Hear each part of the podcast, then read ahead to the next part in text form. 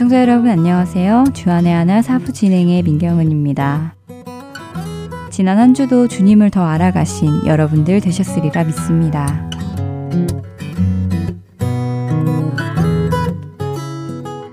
요한복음 5장에는 38년 된 병자가 나음을 얻는 유명한 이야기가 나옵니다. 베데스다 연못 곁에서 물이 동하기만을 기다리던 38년 된 병자. 그 병자에게 어느 날 예수님께서 찾아오십니다.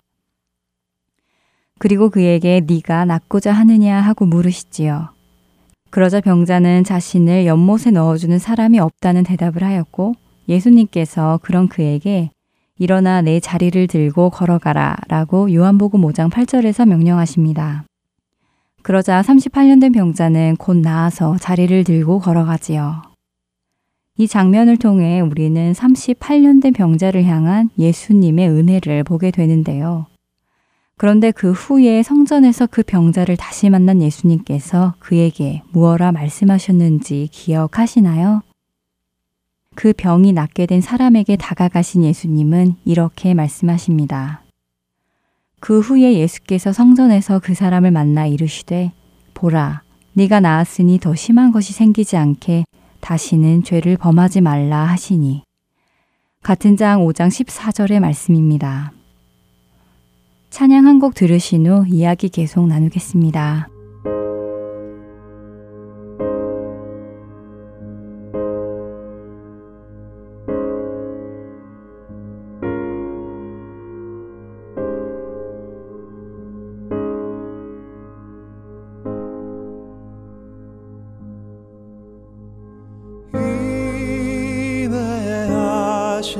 구세주여 내 말 들.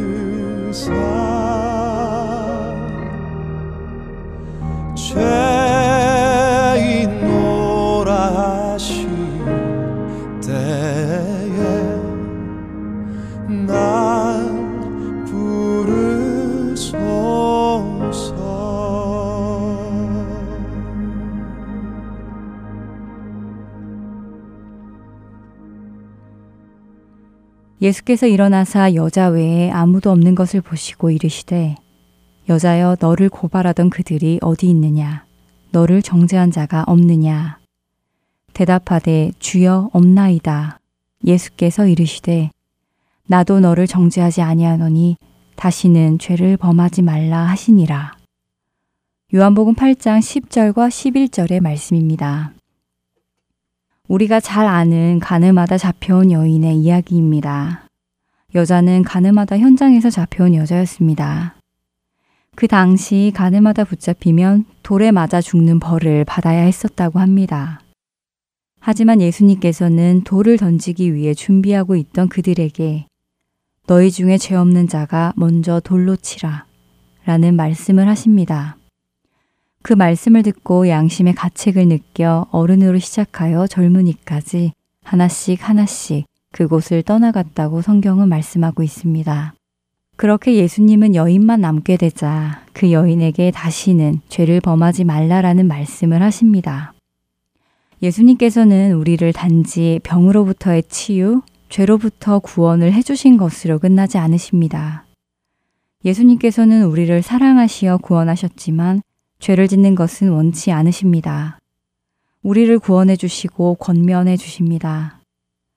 다시는 죄를 범하지 말라.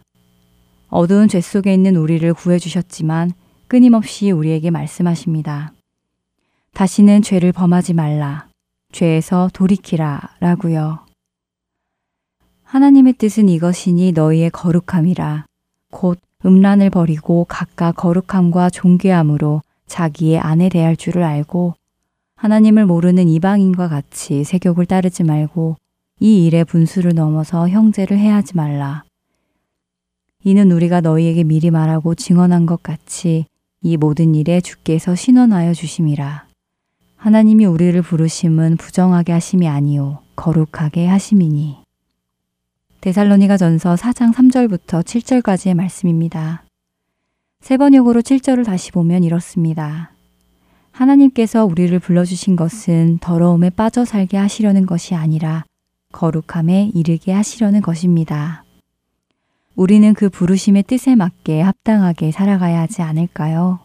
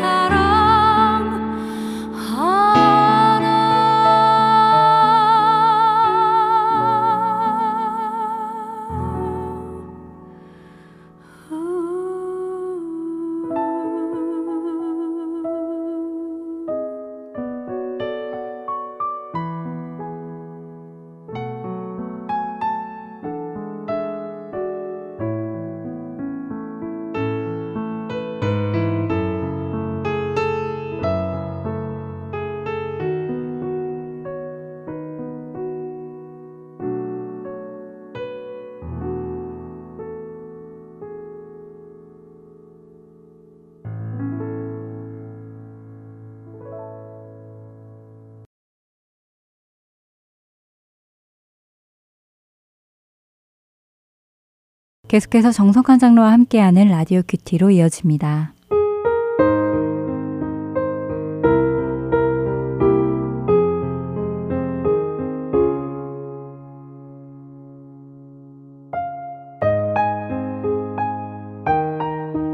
은사는 여러 가지나 성령은 같고 직분은 여러 가지나 주는 같으며 또 사역은 여러 가지나 모든 것을 모든 사람 가운데서 이루시는 하나님은 같으니 각 사람에게 성령을 나타내심은 유익하게 하려 하심이라.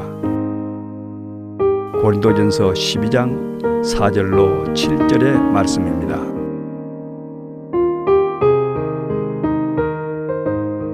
어떤 목사님이 신학생 시절에 이런 고민에 빠졌다고 합니다.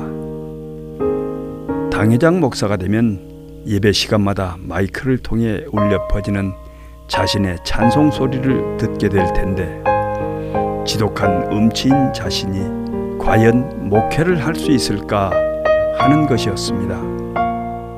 그래서 하나님께 이렇게 여쭈었다고 합니다. 하나님, 저는 박자도 음정도 못 맞추는데요. 어떡하죠? 그때 하나님께서 이렇게 말씀을 하시는 것 같았다고 합니다. 목회를 하는 데는 잃어버린 영혼에 대한 사랑만 있으면 충분하다. 나는 너를 목사로 불렀지 복음성가 가수로 부르지는 않았단다. 그렇습니다. 우리는 각자 서로 다른 소명과 은사를 받았습니다. 어떤 이는 가르치는 은사를, 어떤 이는 섬기는 은사를, 어떤 이는 찬양하는 은사를 받았습니다. 은사는 예수 그리스도의 몸된 교회를 섬기라고 우리에게 거저 주신 하나님의 선물입니다. 만약 모두가 다 똑같은 은사를 가지고 있다면 그 교회는 기형적인 몸이 될 것입니다. 그러므로 서로의 은사가 각기 다른 것에 기뻐하고 감사하면서 당신이 받은 은사를 가지고 그리스도의 몸인 교회를 유익하게 하는데 사용 하십시오.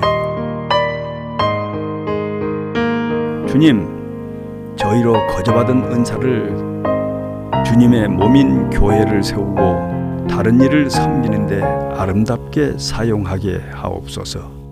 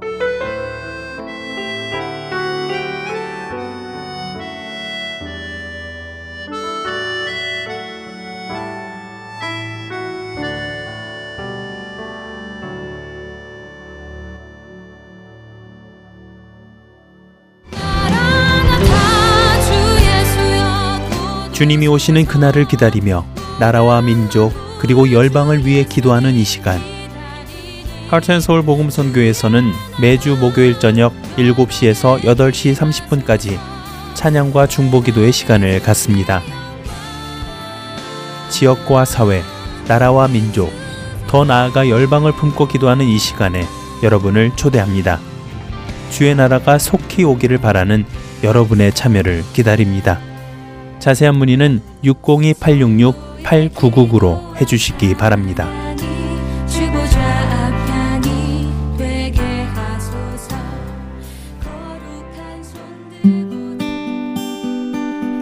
소식 사랑으로 땅끝까지 전하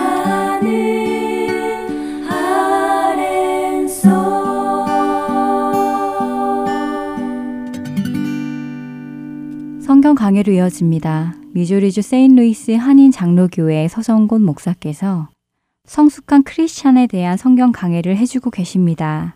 오늘은 그 마지막 시간으로 야고보서 2장 1절부터 13절까지의 말씀으로 성숙한 크리스찬이 다른 사람을 바라보는 시각이라는 주제로 말씀 전해 주십니다. 은혜 시간 되시길 바랍니다. 야고보서 2장 1절로부터 13절까지 말씀입니다. 성숙한 크리스찬이 다른 사람을 바라보는 시각에 대해서 우리가 하나님의 말씀 제가 대표로 봉독하겠습니다. 내 형제들아 영광의 주 곧 우리 주 예수 그리스도에 대한 믿음을 너희가 가졌으니 사람을 차별하여 대하지 말라. 만일 너희 회당에 금가락지를 끼고 아름다운 옷을 입은 사람이 들어오고 또 남루한 옷을 입은 가난한 사람이 들어올 때 너희가 아름다운 옷을 입은 자를 눈여겨보고 말하되 여기 좋은 자리에 앉으소서 하고 또 가난한 자에게 말하되 너는 거기서 있든지 내 발등상 아래에 앉으라 하면 너희끼리 서로 차별하며 악한 생각으로 판단하는 자가 되는 것이 아니냐. 내 사랑하는 형제들아 들을지어다. 하나님이 세상에서 가난한 자를 택하사 믿음에 부여하게 하시고 또 자기를 사랑하는 자들에게 약속하신 나라를 상속으로 받게 하지 아니하셨느냐? 너희는 도리어 가난한 자를 없인 여겼도다. 부자는 너희를 억압하며 법정으로 끌고 가지 아니하느냐? 그들은 너희에게 대하여 일컬는 바 그 아름다운 이름을 비방하지 아니하느냐? 너희가 만일 성경에 기록된 대로 내 이웃 사랑하기를 내 몸과 같이 하라 하신 최고의 법을 지키면 잘하는 것이거니와 만일 너희가 사람을 차별하여 대하면은 죄를 짓는 것이니 율법이 너희를 범법자로 정죄하리라. 누구든지 온 율법을 지키다가 그 하나를 범하면 모두 범한 자가 되나니 가늠하지 말라 하시니가 또한 살인하지 말라 하셨은즉 네가 비록 가늠하지 아니하였어도 살인하면 율법을 범한 자가 되느니라. 너는 자유의 율법대로 심판받을 자처럼 말도 하고 행하기도 하라. 긍휼을 행하지 아니하는 자에게는 긍휼은 없는 심판이 있으리라. 긍휼은 심판을 이기고 자랑하느니라. 아멘. 잠시 기도하겠습니다. 하나님 아버지, 예수님의 동생 되는 야고보 사도를 통해서 하나님께서 야고보서를 기록하게 하시고 이 시대 또 우리 교회 앞에 이 하나님의 말씀을 또 주시니 참으로 감사합니다. 우리에게 꼭 필요한 말씀이기에 성령께서 성경에 기록하게 하시고 또 이 시간 우리에게 전해준 줄로 믿습니다. 오늘 이 예배를 통해서 하나님의 음성을 저희들이 듣고 우리의 생각을 다시 한번 하나님 앞으로 재조정하는 귀한 이 시간 될 수 있도록 주님 이 시간 은혜 베풀어 주시옵소서 예수님 이름으로 기도합니다. 아멘. 여러분 차별 대우 받아 보신 적 있죠? 미국에서 살면서 차별 대우 안 받아봤다 하는 사람 아마 거의 없을 것입니다. 영어 때문에 얼마나 고생하세요? 그렇지 않아요? 영어 때문에 고생 안 한 사람 있어요? 뭐 몇 사람 빼고 다 한 것 같아요. 제 딸애가 제 아내한테 한 며칠 전에 웃으면서 전화를 하더래요. 엄마는 미국에서 평생 살면서 한국 교회에서 사모로서 하다 보니까 한국말 열심히 했는데 이제 아빠 은퇴하면은 그때부터 영어 배워야 돼. 왜냐하면 하이미하고 대화하려면 아, 이 우리 손녀가요 한국말로 하면은 왜 한국말로 하세요? 그리고 쓱 딴 데로 가버려요. 그러니까 영어 때문에 이제 앞으로 고생길이 이제 접어든 거예요. 여러분 우리가 미국에서 그것 때문에 꼭 영어뿐만 아니라 여러 문제 때문에 차별 대우를 받죠. 미국 사람들이 이렇게 알다 보면은 굉장히 나이스한 것 같은데 사실은 외국 사람에 대한 이해가 미국 사람들 참 부족하죠. 그러다 보니까 본의 아니게 우리가 기분 나쁜 일을 많이 당할 수가 있습니다. 영어를 잘 하는 우리 자녀들 세대는 차별 대우를 안 받은 것 같아도 우리 애들도 차별 대우를 받습니다. 제 딸애가 중학교, 고등학교를 세인트루이스에서 6년간 다녔었는데요. 영어를 잘 하죠. 다니는 학교가 외국인은 하나뿐이 없어요. 제 딸밖에 없었어요. 그 당시에. 기독교 학교예요. 또 제 딸이 공부를 썩 잘했어요. 그래서 잘 지낸 줄 알았어요. 근데 나중에 대학 들어가가지고 정말 눈물을 흘리면서 자기가 얼마나 차별대우 받았는가 이 얘기를 하는데 정말 가슴이 아프더라고요. 아, 이렇게 기독교 학교에서도. 아, 이렇게 공부도 잘한 애한테도. 아, 그런 차별이 있었구나. 그런 생각하면서 우리들 자녀들도 이 땅에서 자라면서 여러 가지 그런 어, 차별 대우를 받겠구나 하는 그런 생각을 하게 됩니다. 미국에 큰 교회가 있습니다. 한 만 명 정도 모이는 교회인데요. 주일날 오전에 이 11시에 예배를 드리는데 노숙자 한 사람이 교회에 이렇게 찾아왔습니다. 그리고 음식을 좀 살렸는데 돈 조금만 주라고 이렇게 구걸을 하는데 아무도 관심을 갖지 않았습니다. 근데 이상하게 노숙자가 예배 시간에 제일 앞에 자리로 와서 앉는 거예요. 그러니까 그 안내위원이 아, 여기에 뭐 장로님, 목사님 앉은 자리인데 왜 여기 있느냐고 막 눈치를 해가지고 제일 뒤로 가서 겨우 자리를 앉았습니다. 가만히 생각해 보세요. 노숙자예요. 냄새도 났을 거고요. 아마 그 옆에 앉아 있던 사람들이 꽤 당황했을 것입니다. 그리고 이제 광고 시간이 됐는데요. 장로님 중에서 청빙위원장을 하시는 장로님이 나와서 이번에 새로 부임하는 후임 목사님을 소개하겠습니다. 예레미야 스티펜 목사님을 여러분들에게 소개하겠습니다 하는데 제일 뒤에서 노숙자가 걸어 나오는 거예요. 그래서 노숙자가 저러고 지금 와서 어, 쓴 것입니다. 목사님이셨어요. 이번에 새로 부임하는 목사님이었습니다.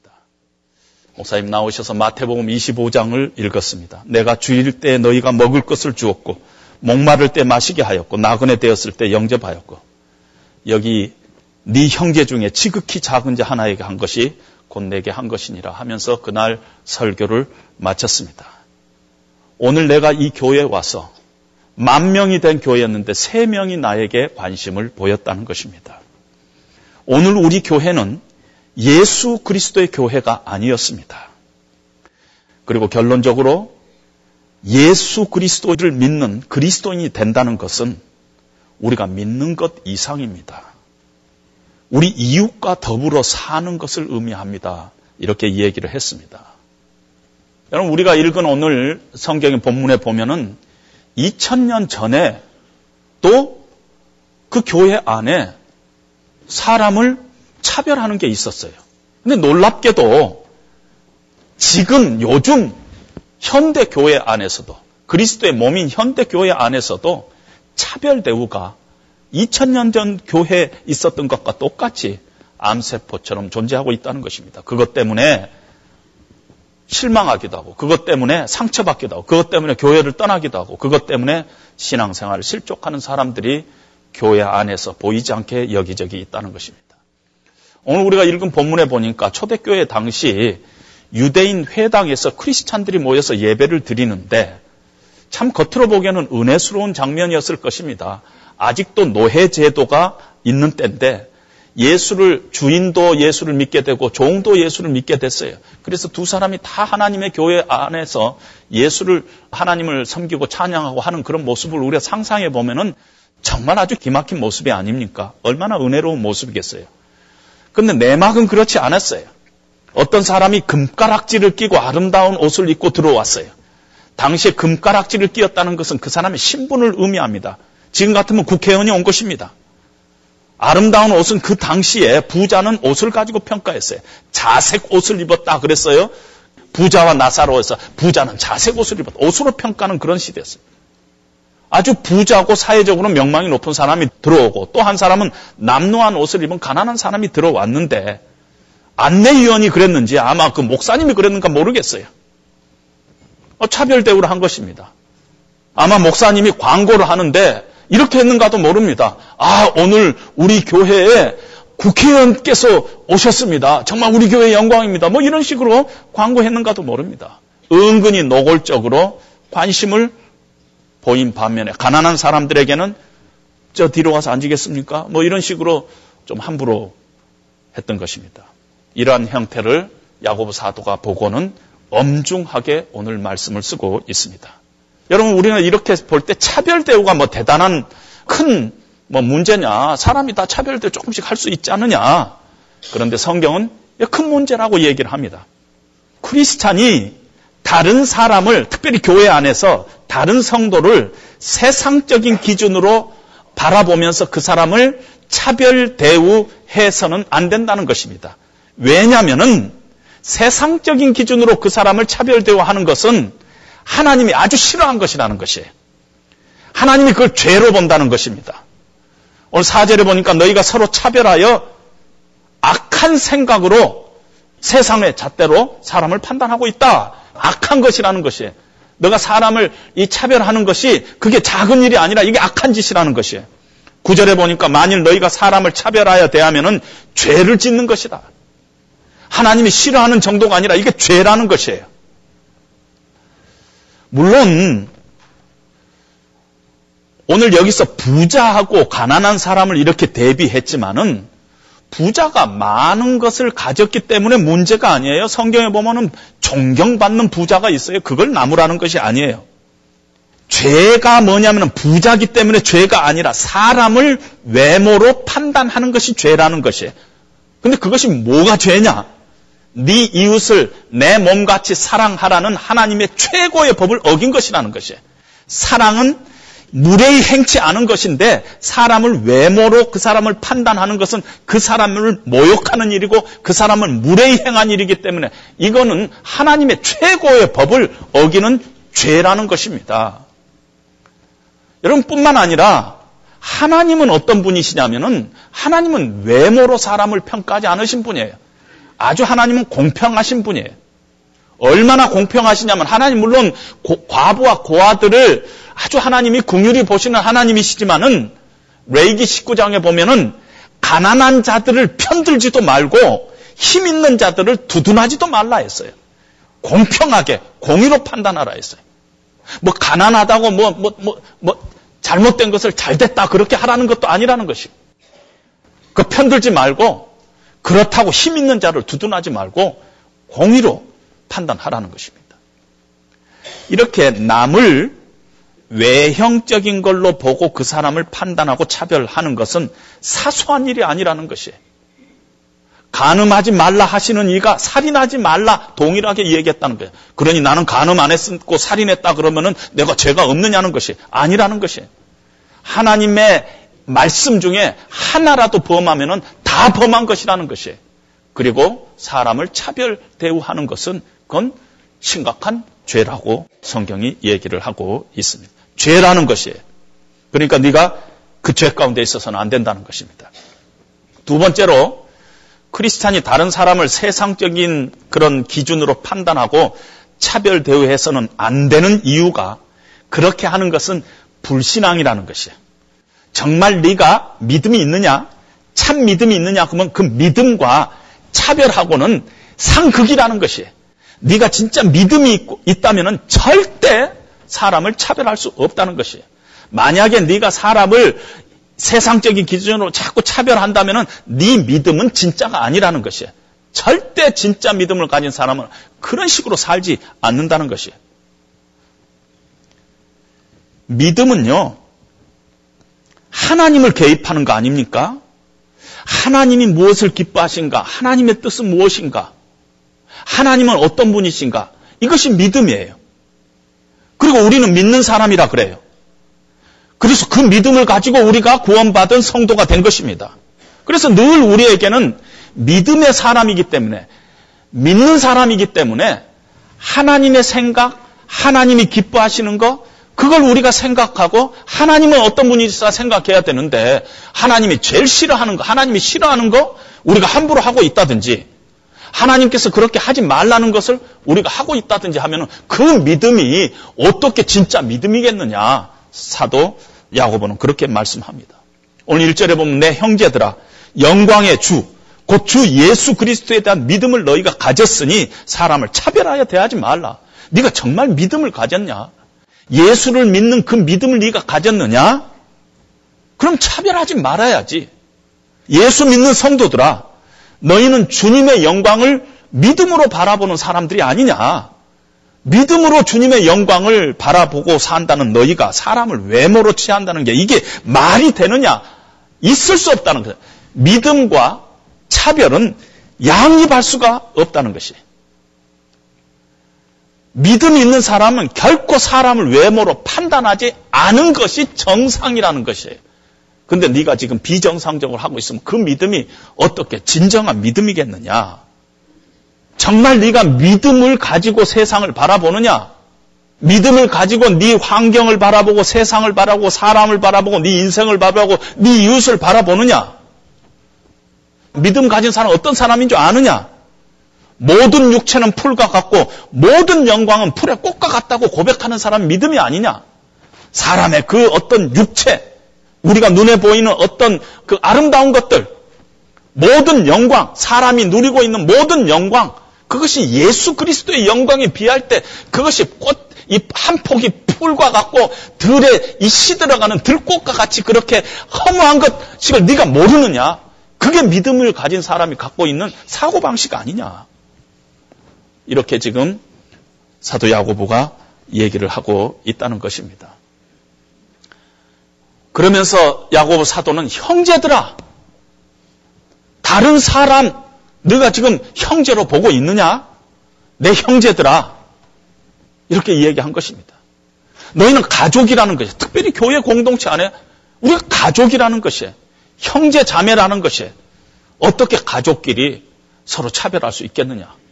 어떻게 가족 안에서 갑질할 수가 있겠느냐는 것이 물론 그리스도인들 안에서는 가난한 사람도 있고 부유한 사람도 있습니다. 그런데 야고보서 1장 이 9절에 보면은 가난한 사람들아 자기의 높임을 자랑하라. 부자들아 자기의 낮아짐을 자랑하라. 이런 말씀을 하고 있습니다. 아무리 내가 세상적으로 가난하다 할지라도 내가 하나님 앞에서 어떤 장가? 하나님 앞에서 나는 어떤 장가? 내가 얼마나 고귀한 존재인가?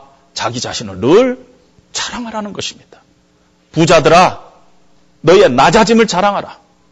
내가 누리고 살고 있는 이 부의 영광이 영광의 주님 앞에 비교했을 때 그것이 얼마나 하찮은 것인가.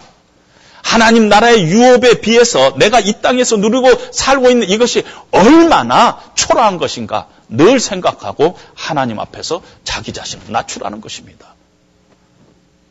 부자도 있을 수가 있고 가난한 사람도 있을 수가 있지만은 우리가 다 하나님 안에서 믿음으로 우리 자신을 바라보고 이웃을 바라봐야 한다는 것입니다. 예수 믿는 사람들이 특별히 교회 안에서 다른 사람을 세상적인 기준으로 판단하는 것. 세상적으로, 아, 저 사람이 사회적으로 뭐지? 아, 교수지. 저 사람이 뭐 회사의 전무지. 저 사람이 부자지. 이런 걸로 판단한다는 것은 하나님 앞에 죄고, 그건 죄악이고, 상대방을 모욕하는 일이고, 믿는 사람에게는 그 믿음이 정말 구원받은 믿음인가 우리가 의심할 만큼 불신앙적인 것이라는 것입니다. 결코 믿음의 본질과 양립할 수 없는 것이라는 것입니다. 하나님의 성품과 정면으로 배치되는 죄악된 것이고 또 하나님이 싫어하는 것이고 또 네가 믿음으로 구원받은 하나님의 백성으로서 도대체 믿음 진실된 믿음과 양립할 수 없는 그가 사람을 외모로 찾는 것이다. 사도 야고보는 아주 단호하게 얘기를 하고 있습니다. 가만히 보면 우리 한국 사회는요, 유달리 사람을 외모로 판단하는 사회입니다. 아파트 평수가 몇 평이냐, 타고 다니는 차가 뭐냐, 학교를 어디 나왔느냐, 직업이 뭐냐, 들고 다니는 핸드백이 뭐 짝퉁이냐, 뭐 진품이냐. 이걸 가지고 우리가 사람을 판단합니다. 얼굴이 뭐 얼마나 잘생겼느냐, 뭐 이런 거. 그러니까 다 똑같아요, 지금.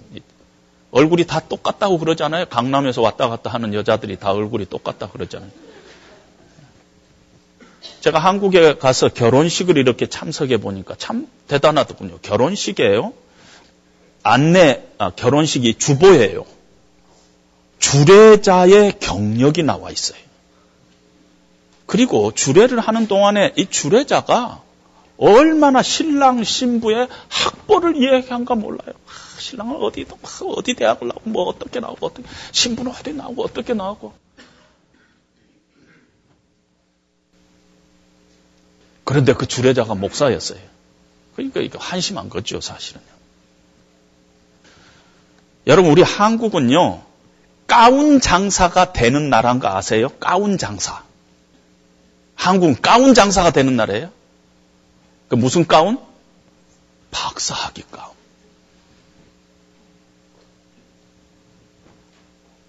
세상의 사람들은 그런 가치관을 살 수, 가지고 살 수도 있어요. 그런데 이것이 교회까지 들어와 가지고 교회가 그런 일을 하는데 아무렇지도 않게 하고 있다는 것입니다. 한 두 주 전인가요? 한국의 목포에서 제일 큰 교회. 어떤 면에서 좋은 교회로 소문난 교회가 장로님을 새로 뽑는데 장로님 이런 사람으로 우리가 뽑습니다 하는 어, 요건에 나와 있는 거가요. 장로가 되면 신용 대출, 부동산 담보를 기쁜 마음으로 보증을 서겠습니까?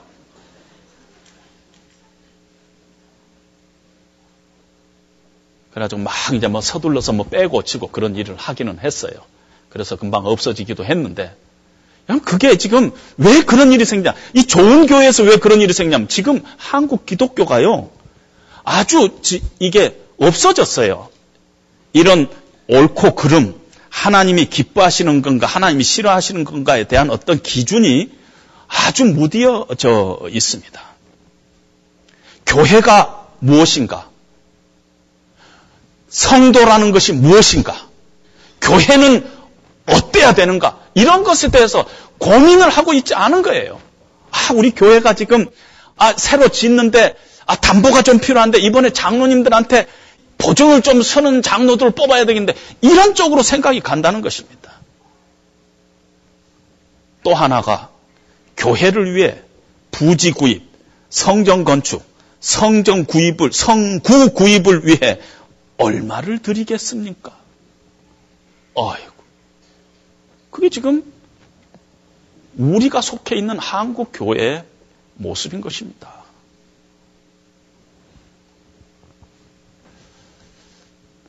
여러분, 예수님은요, 잘생기지 않았어요. 예수님 좀 못생겼어요. 성경에 보면은 그에게는 고운 모양도 없고 풍채도 없고 우리가 보기에 흠모할 만한 아름다운 것이 없었다고 이사야서에 예수님에 대해서 평가를 하고 있습니다. 잘생기지 않았어요. 외모를 따지는 사람에게 예수님은 결코 하나님의 아들이라는 생각이 안 들었을 것입니다. 나사렛의 초라한 목소리일 뿐입니다. 그러나 믿음의 눈을 가진 소수의 사람들에게는 누추하고 보잘 것 없는 가난한 주님의 모습 속에서 말씀이 육신이 되어서 우리 가운데 거하시는 하나님의 영광을 그들이 볼 수 있었던 것입니다. 예수님이 이 땅에 계시는 동안 늘 사람을 중심을 받던 사람입니다. 보잘 것 없는 과부의 동전 두 입을 보면서 기뻐했던 것이 예수님의 마음입니다.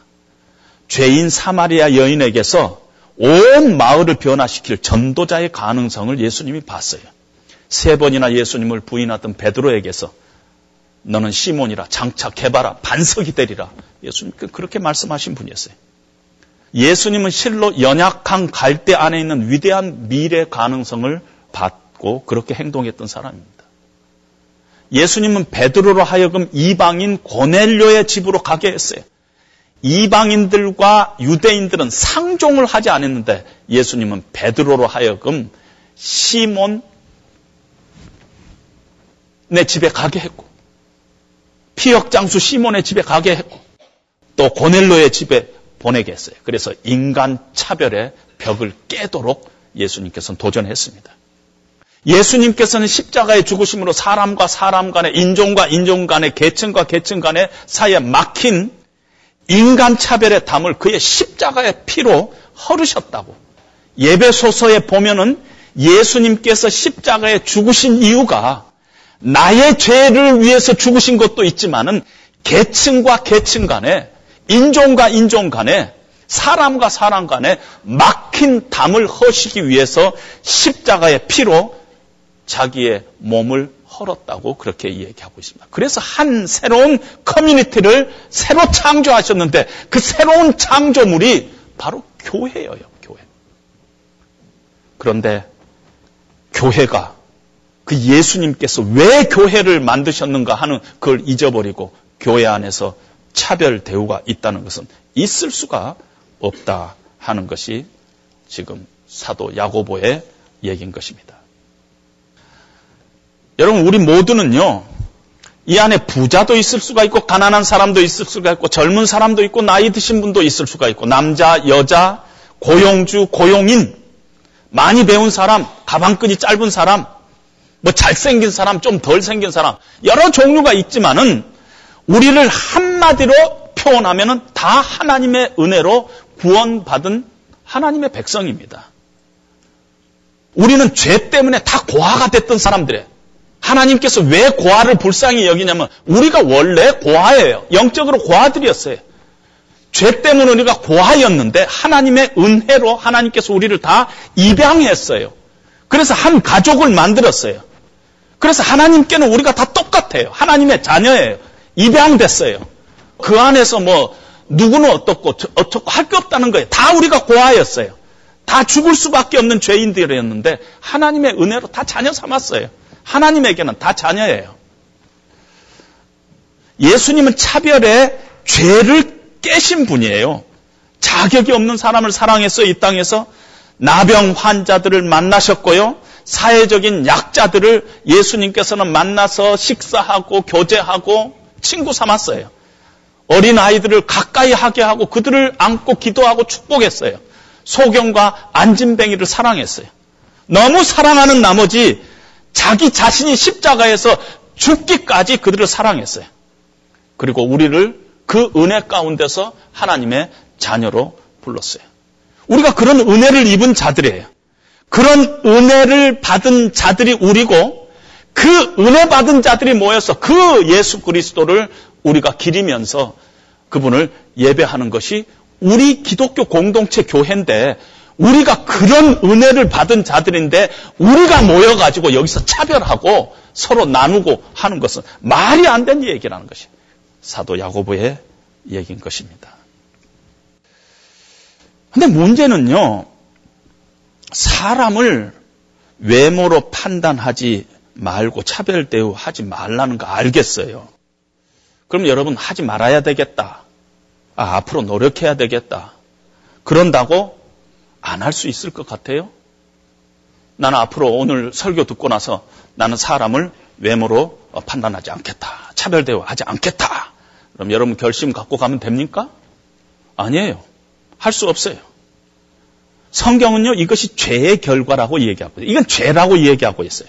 우리는요, 아주 체질적으로 좋아하는 사람 좋아하고, 싫어하는 사람 싫어하고, 미워하는 사람 미워하고, 그래요. 자꾸 딴소리 하는 거예요. 자꾸 딴소리 하는 거예요. 아, 저 사람이 미울 짓 하니까 그렇지, 그러지만은 사실 우리가 체질적으로 좋아하는 사람 좋아하게 돼 있어요. 미워하는 사람 미워하게 돼 있고, 안 미워하는 척 하고 있을 뿐이에요. 그 사람과 상종하지 않고 안 만나고, 그 사람이 K그룹 있는데 난 딴 그룹으로 가고, 그럴 뿐이에요. K그룹 좀 쉬겠습니다. K그룹 다른 그룹으로 좀 가겠습니다. 하는 사람들 중에 다는 아니겠지만은 대부분 말은 안 해도 싫은 사람이 있어서 그런 거예요. 괜히 교회에서, 이 교회에서 딴 교회에 갑니까? 아, 싫은 사람이 있어서 그런 거 아니에요? 그렇죠? 목사님이 사람을 좀 차별하고 있는 것 같더라. 그럴 수 있습니다. 전 그것 때문에 얼마나 힘든가 몰라요. 사실은 차별하지 않은데, 목사님이 전번에요, 악수를 했는데 제 손을 꽉 잡지 않았어요. 그리고 전화 온 사람 있어요? 아, 그런 사람 있어요. 어떤 사람 체질적으로 악수할 때 꽉 잡는 사람 있어요. 그렇다고 그것이 사랑이 많이 가는 게 아니잖아요. 근데 그런 사람들이 있어요. 목사님이 잡는 게 좀.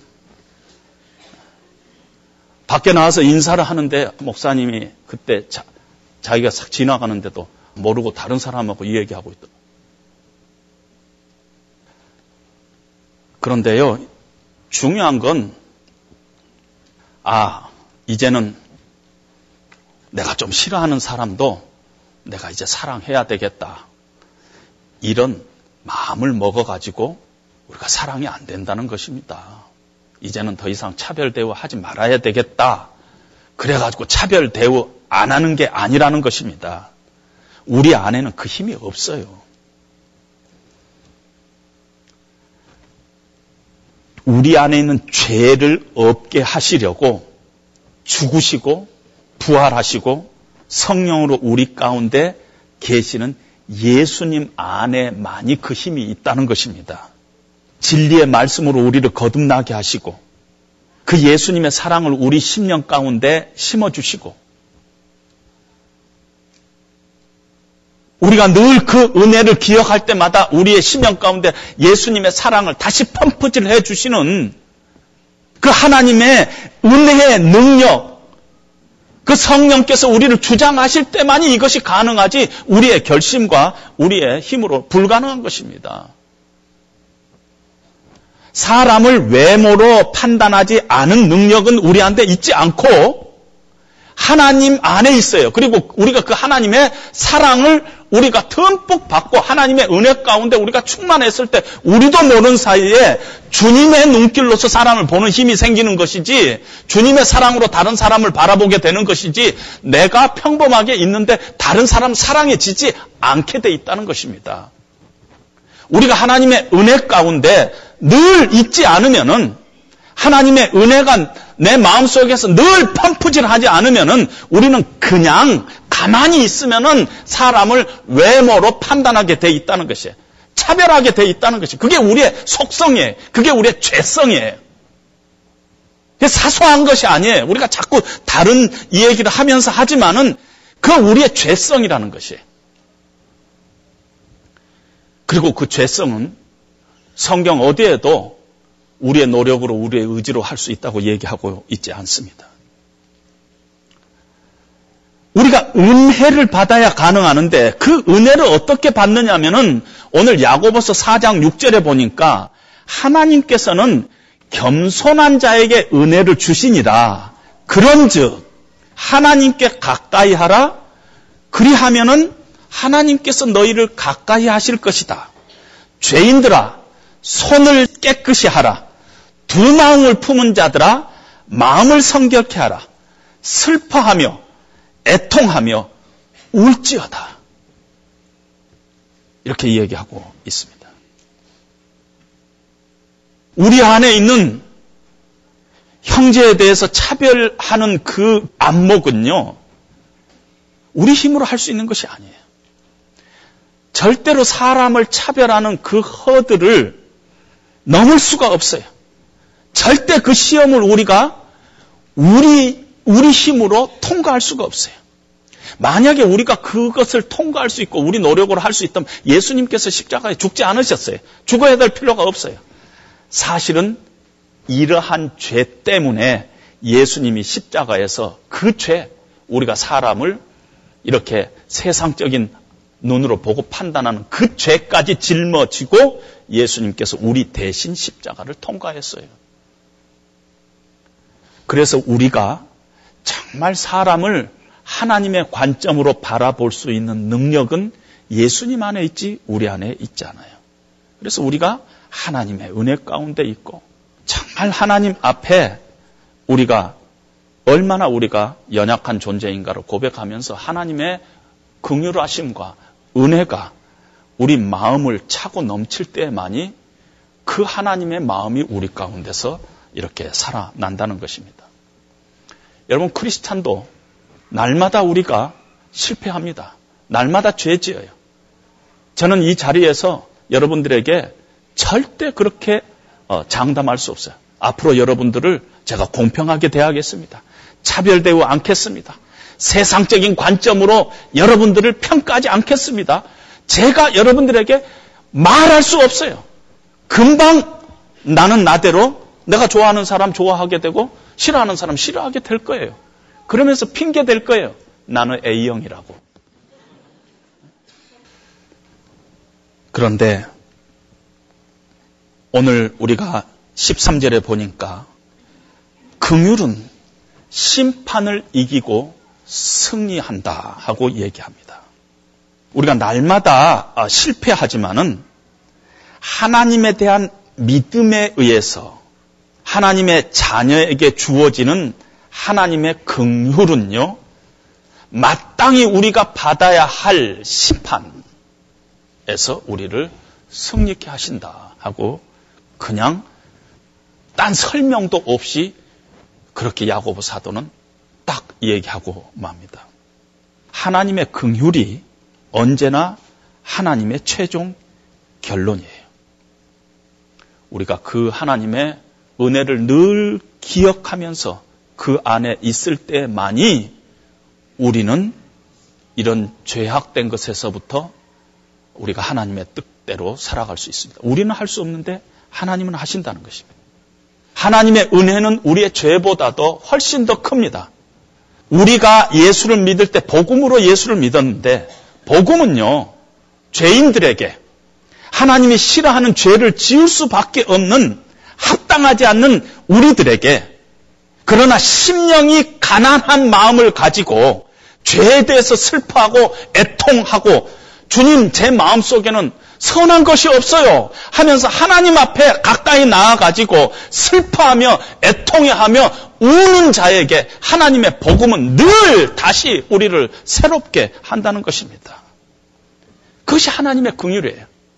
그리고 그 하나님의 긍휼은 우리를 다시 우리를 심판해서 승리케 하시고 우리가 다시 일어나서 다시 하나님의 은혜를 붙잡고 우리의 연약함을 가지고 다시 믿음으로 하나님 앞에 우리의 삶을 올려드리는 그 기초가 하나님의 궁휼하심이라는 것입니다. 따라서 우리는 늘 우리가 형제를 사랑하지 못하는 게 문제가 아니라 남을 세상적인 기준으로 판단하고 있는 것이 문제가 아니라 하나님 앞에 우리의 이런 죄악된 본성을 가지고 하나님 앞에 나아가지고 우리들의 손을 씻으면서 하나님, 내 안에 선한 게 없습니다. 슬퍼하며 애통해하며 하나님의 은혜를 강구하는 그것이 없기 때문에 그런 것이에요. 야고보 사도는 우리에게 어떤 행위를 요구하고 있잖아요. 그 행위를 이루게 하는 근본적인 문제를 우리에게 어떤 면에서 요청하고 있어요. 한국 기독교가 행위가 없는 거 아니에요? 많은 행위가 있어요. 그럼에도 불구하고 정말 하나님의 은혜 받은 자가 그 은혜 때문에 나타나는 진실된 행위가 없기 때문에 우리가 지금 이런 상황에 있습니다. 더 떨어질까도 몰라요. 800만의 한국 기독교인이 400만으로 곧 떨어진다고 그래요. 앞으로 교회가 텅텅 빌까도 몰라요. 다시 우리는 세워야 합니다. 복음의 능력으로 예수 그리스도의 은혜로 우리의 진실된 신앙으로 다시 우리는 세워야 할 줄로 압니다. 그럴 때 하나님께서 영광 받으시고 우리가 세상의 빛과 소금으로서의 역할을 감당하게 될 것입니다. 그런 은혜와 결단들이 저와 여러분들에게 함께 하시기를 주님의 이름으로 축원합니다.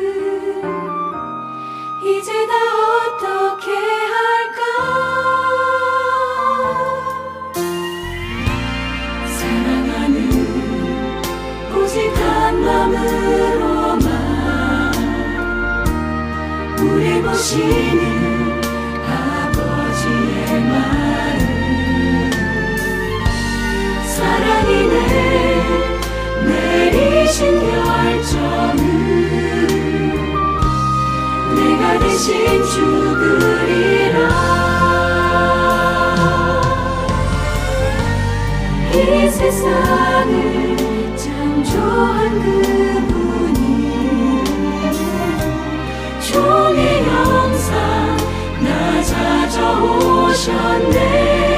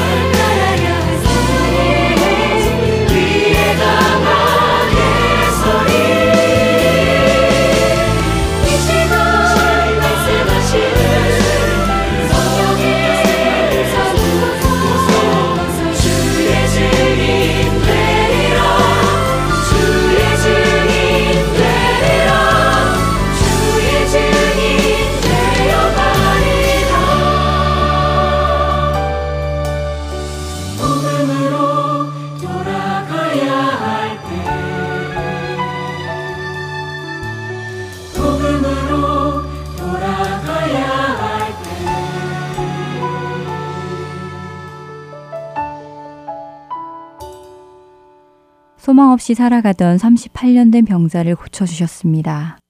또 이제 돌에 맞아 죽을 것이다 라는 두려움에 있었던 가늠하던 여인을 살려주셨습니다. 그들에게 큰 구원의 은혜를 베푸시고 그들에게 동일한 말씀으로 당부하시는데요. 다시는 죄를 짓지 말라. 이 말씀이 꼭 저에게 하시는 것 같습니다. 이제 구원을 받고 새로운 삶으로 살아가고 있는 저에게 하나님의 자녀답게 살아가라는 말씀으로 들렸습니다. 하나님은 우리를 구원하시는 것 뿐만이 아니라 우리가 하나님의 자녀답게 흠없고 점없는 거룩한 모습으로 살아가기를 원하십니다. 그리고 그 모습으로 우리를 만드시기 위해 지금도 끊임없이 이 모양 저 모양으로 말씀해 주고 계십니다. 그래도 우리들이 못 알아들을 때는 때로는 연단과 고난으로 우리를 훈련시켜 나가실 때도 있습니다. 우리는 기억해야 할 것입니다. 구원받은 우리들은 계속해서 악을 버리고 죄를 버리고 거룩한 주님을 쫓아 살아가야 하는 것을요. 그리고 그렇게 우리들을 인도하실 하나님을 믿고 나아가야 할 것입니다. 범사에 헤아려 좋은 것을 취하고 악은 어떤 모양이라도 버리라. 평강의 하나님이 친히 너희를 온전히 거룩하게 하시고 또 너희 온 영과 혼과 몸이 우리 주 예수 그리스도께서 강림하실 때에 흠없게 보존되기를 원하노라. 너희를 부르시는 이는 미쁘시니 그가 또한 이루시리라. 데살로니가 전서 5장 21절부터 24절까지의 말씀입니다. 다음 한 주도 우리를 부르시고 그 뜻을 이루실 신실하신 하나님을 믿고 악을 버리는 우리 모두가 되길 소원합니다. 지금까지 주안의 하나 사부 함께 해주셔서 감사드립니다. 다음 시간에 뵙겠습니다. 안녕히 계세요. 복 있는 자는 악인의 길 쫓지 않으며 교만한 자의 자리에도 앉지 않고 오직 여호와의 율법을 즐거워하여 그 율법을 주야로 묵상하는 자로다.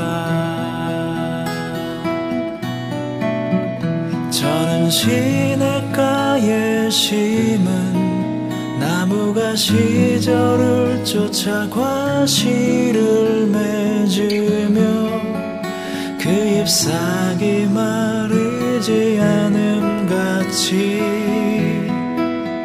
저가 하는 모든 일 여호와께서 인정하시나니 그 행사가 형통하리.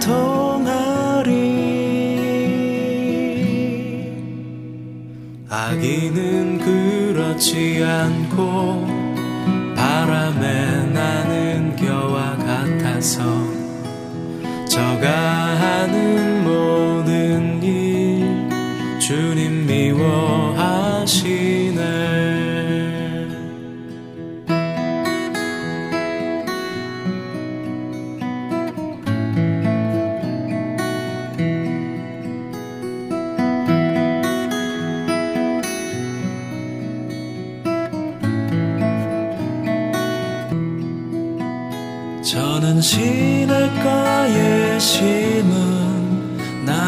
시절을 쫓아 과실을 맺으며 그 잎사귀 마르지 않음 같이 저가 하는 모든 일 여호와께서 인정하시나니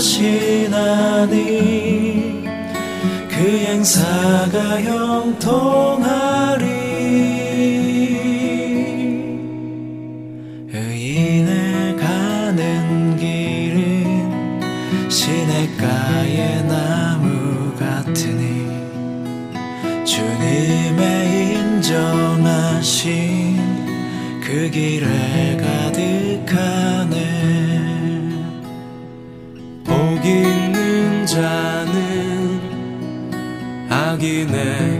쫓지 않으며 그 율법을 주야로 묵상하는 자로다